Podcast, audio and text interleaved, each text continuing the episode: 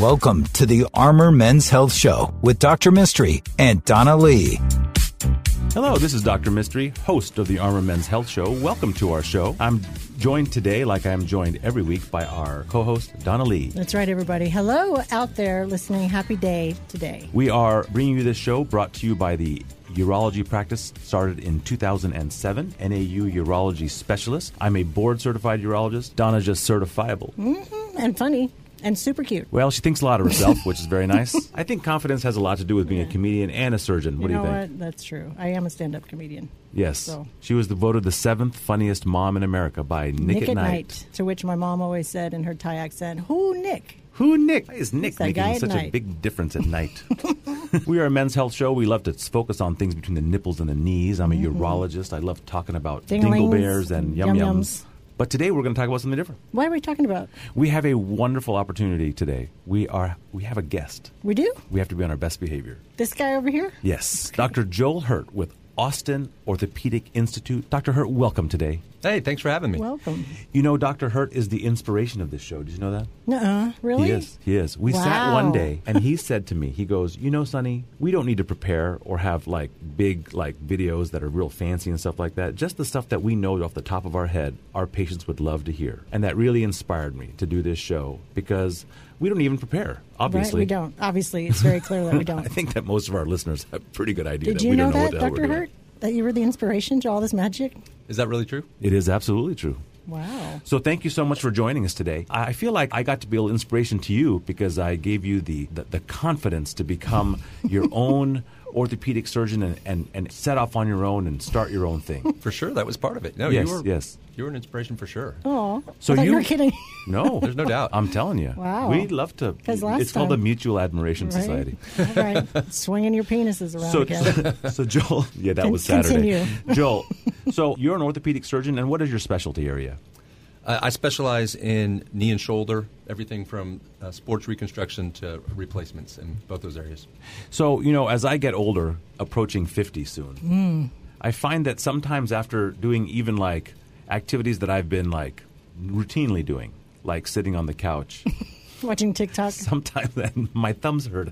No, um, uh, we we often see in the practice um, men who are trying to achieve more and more as they're getting older and older. We see so many that are doing testosterone replacement and trying to work out, but uh, these weekend warriors, there's there's some injuries that these people kind of can complain of when it comes to their knees and lower extremities. You know, I thought it would be good for you to talk about what are some common complaints that men experience and what causes them.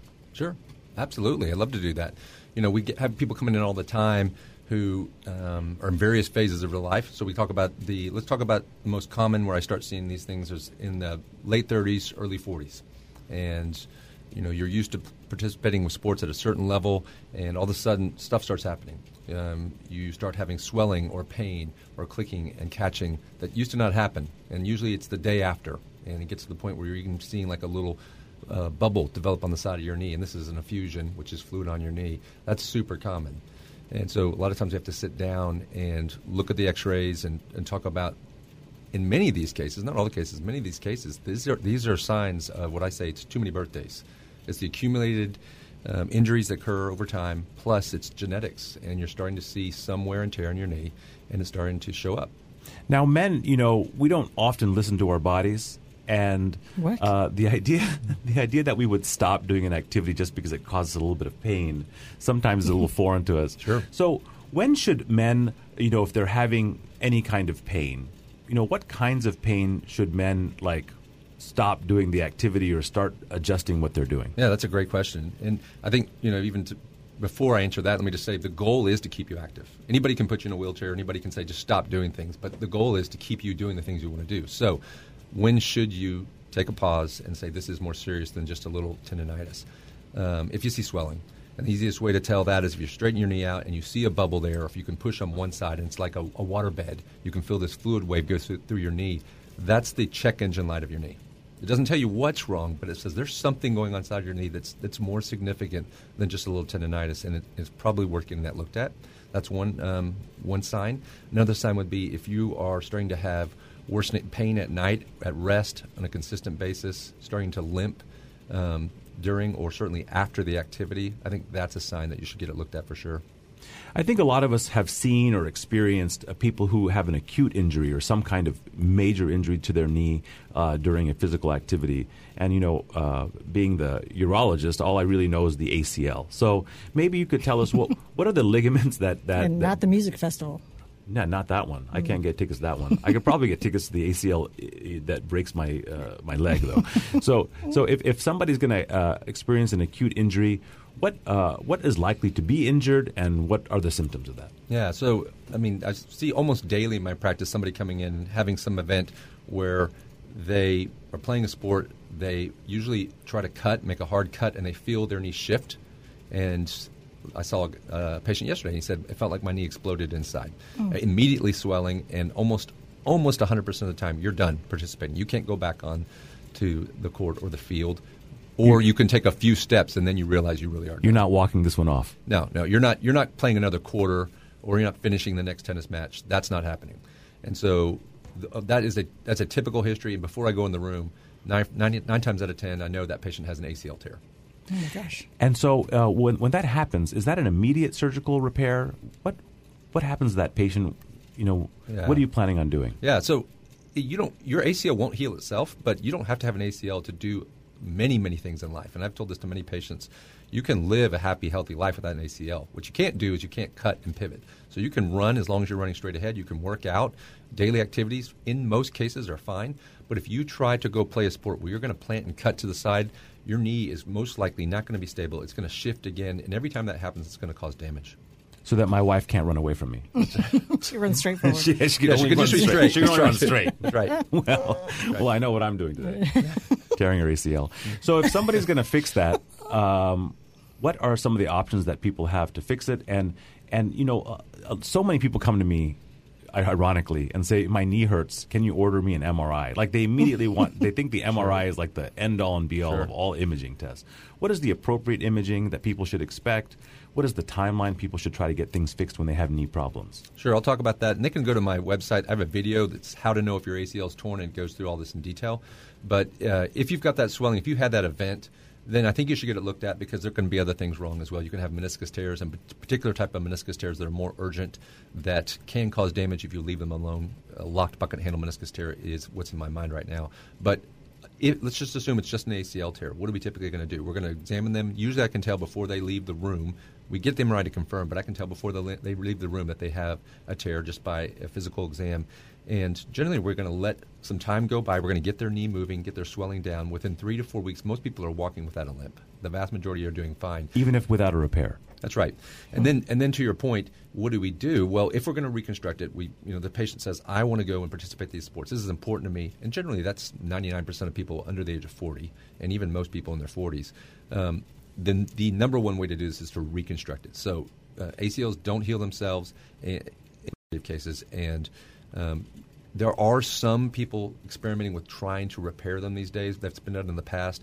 There's an old saying, "Don't be the first person or the last person to do anything," in, in terms of surgeries. And so, um, I think we need to see that evidence that that is actually successful and really has long-term legs before that becomes mainstream. So, by far and away, most people are reconstructing. That means you're taking a ligament from somewhere else in their body or from a, uh, from somebody else who's recently passed away, and you're inserting it in, um, through surgery to reconstruct, to reproduce that ligament. So most of the time, when somebody's getting an ACL repair, they're getting like a cadaveric or some some some other ligament from, you know, either from that person or from somebody else to replace that that, that, that segment, as opposed to trying to tie together the torn ligament that they already have. Almost 100% of the time. And it, so I, that's why I use the word reconstruction versus repair.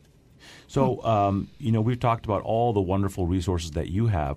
Where is your website? How do people get to be a, a patients of yours, and how do they get to learn so much more about orthopedic injuries? Sure. So, we're part of Austin Orthopedic Institute, and you can go to austinoi.com. Myself and my partners have lots of resources on there. On my webpage, there's um, a ton of videos, and I'm adding to those all the time, and those are educational. They're free, and they're just to help patients. They get to know me, but if it helps them in any way, even if they don't come in, that's great. You can call us at 512 856 1000 if you want to come in, and we'd love to see you. 856 1000? That's amazing. Why did we get such a stupid phone number? That's your fault. you picked that like 15 years ago. It is like the we worst need like planning. 856 nuts. I, or something. Okay, look it up. If anybody here works for AT and T, eight five six nuts. Nuts. You're welcome. We will get no female patients. You no, understand? that's okay. We'll get do that. Sadly, we think alike. Oh my God, our humor. Oh boy. Well, call us during the week at 512-238-0762. We're in Round Rock, North Austin, South Austin, and Dripping Springs, Texas. Our new shiny website is armormenshealth.com, and we're going to continue this discussion with Dr. We'll be Hurt. right. Hello and welcome to the Armor Men's Health Show. I am Dr. Mistry, board certified urologist and host of this wonderful show. Joined as always by my co-host Donna Lee. That's right. You finally got it right. The Armor Men's Health Show. You know, Donna, uh, I've been doing medicine for a long time, That's why you have gray hairs. and this week though was the first time I really wanted to just punch a patient. oh, stop it. I'm telling you. We're you. doing this on the radio. I walked into the room. And he said, He said, "You know, I'm really comforted to see a more mature, older doctor." I could not believe what he said to me. and he just I- walked out. I was confused. I looked behind me. I looked behind me, wondering who he was he talking, to? about. Oh, it's you. But this is our 15th year. Yeah, that's why you have all the grays. It's very I'm an old doctor now. You are. I'm not the young buck on the field anymore doing cutting edge stuff. No. I'm just like the old guy. I did have the photographers color in though on the Photoshop oh, of your we headshot. know. We know. My favorite thing is to get headshots because they put that thing in your Spray in hair, your hair. where it makes you not, not as thick. bald. Well, I gotcha. If Anyway. you want to look at our headshots, where do they go, Donna? They go to armormenshealth.com. This show is brought to you by NAU Urology Specialists, which Dr. Mistry founded 15 Just years. 15 minutes Just ago. that's why he's so young. I just graduated. we are joined again by a wonderful, wonderful guest, a great friend of our practice, an amazing doctor, Dr. Joel Hurt. Welcome back, Welcome Joel. back. Thank you so much. So, Joel, where did you go to medical school? UT Southwestern in Dallas. Oh man, Nice. that's the second best medical school in Texas, Donna. What's the first? Obviously, Baylor. Yeah. Okay. And where did you do your training? I did it at Parkland, at uh, right next to UT Southwestern. So I spent nine years in Dallas. The second best place to learn urology, behind Baylor. Oh, that's weird. Well, that's good, and you can say all your alphabet and stuff like that. So that's nice. And what is the name of I your bet he knows his phone number. Uh, Austin Orthopedic Institute. right. What's the website? AustinOI.com. That's right. As men age, arthritis is a very commonly stated reason for so many of our aches and pains. So maybe you could tell us kind of where are the most common places that arthritis Why are you hurts us? Southern all of a sudden? What happened? Oh, I'm Lockhart, just No, like you, I'm lady. Lockhart. Okay, well, Okay. you're Lockhart tie. That's right. Tell us about Talk arthritis. What is it, and like, what are the main uh, joints that are going to get affected by this? Sure. So when I talk to patients about arthritis, I just try to keep it simple. And this is a deterioration of your cartilage surfaces in your joints. The major joints that are involved that we usually see are hip, knee, and shoulder. As the cartilage deteriorates, whether it's genetic, whether it's related to post traumatic changes, you had an injury years ago and that's led to this deterioration. As that occurs, the surfaces are no longer as smooth as they used to be. And so you start having pain, you start having swelling, you start having locking, catching. And oftentimes people don't anticipate as instability. They say, my knee feels unstable. It's not a ligament problem, it's oftentimes just arthritis. It's just another manifestation. What is the most common, like, first line treatment for arthritis that people may overlook? Yeah, so we can't turn back the hands of time. Our, our ability to repair or restore cartilage back to normal is limited, especially uh, in the diffuse, more age related or long term arthritis issues. If you've got a focal cartilage lesion, then we can do transplants and we can do some specialized things for that. But when it's in your entire joint, we can't restore, we can't regrow your cartilage. No stem cells, no hyaluronic acid, no chondroitin and glucosamine are going to regrow the cartilage. What we're trying to do is we're trying to control symptoms. That's first line defense. And so that's physical therapy, that's an- uh, anti-inflammatories and Tylenol, that's weight loss. Every pound you lose is six pounds off your knee, and it's not always easy to do, but can make a profound difference. That's an and amazing. You gain an inch in your penis. That's, an, that's right. You lose We 30 pounds, you get an inch on your penis, and you Yeah. lose 180 pounds on your knee. There you go.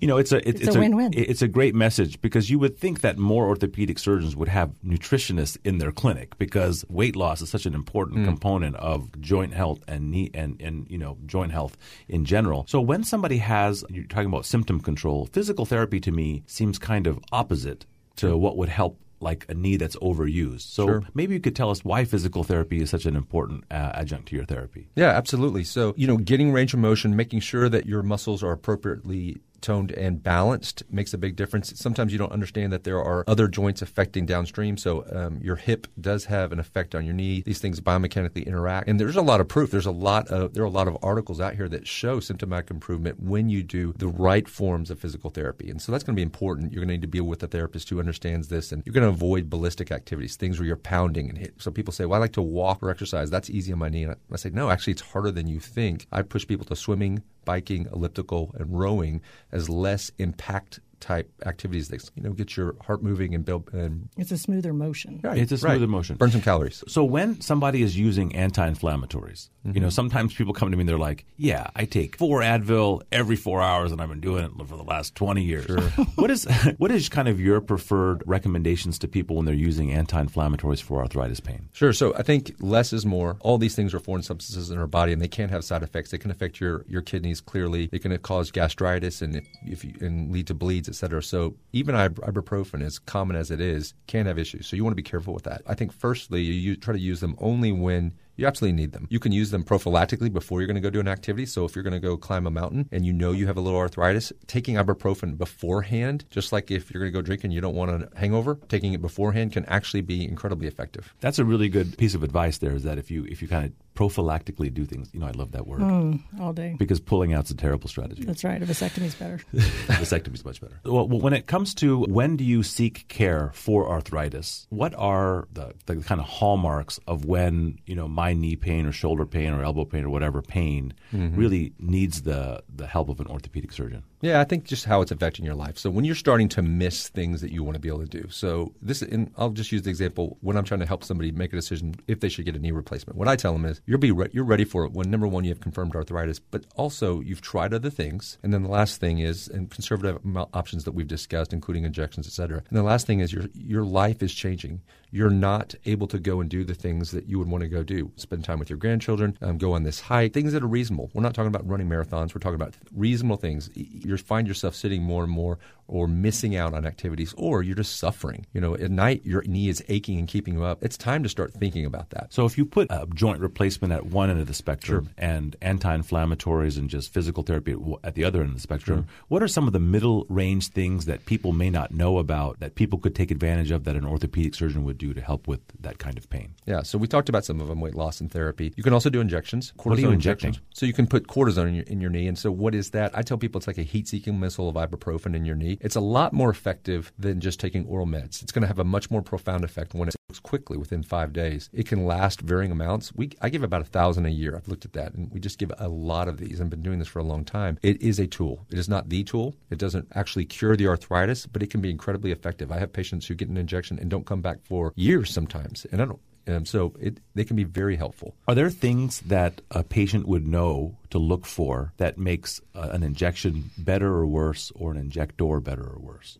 Sure, injector, define that. Like you, like Okay. like Okay. like like if I'm looking for a guy to inject my Sure. knee, what am I looking for? Yeah, well, I mean, you know, guy with I- small Besides, hands. because there's only so many Baylor graduates. You know, right, right. I think most doc, most most orthopedic surgeons can inject a knee well. Uh, that said, when somebody comes to me and they've tried an injection and they have mild arthritis and they didn't respond, oftentimes I'll try it again because I don't know if their PA did it. I don't know if um, is- if a patient is a little bit overweight, they had a little bit of difficulty getting it into the joint. But if you haven't put the cortisone in the joint, it's not going to work.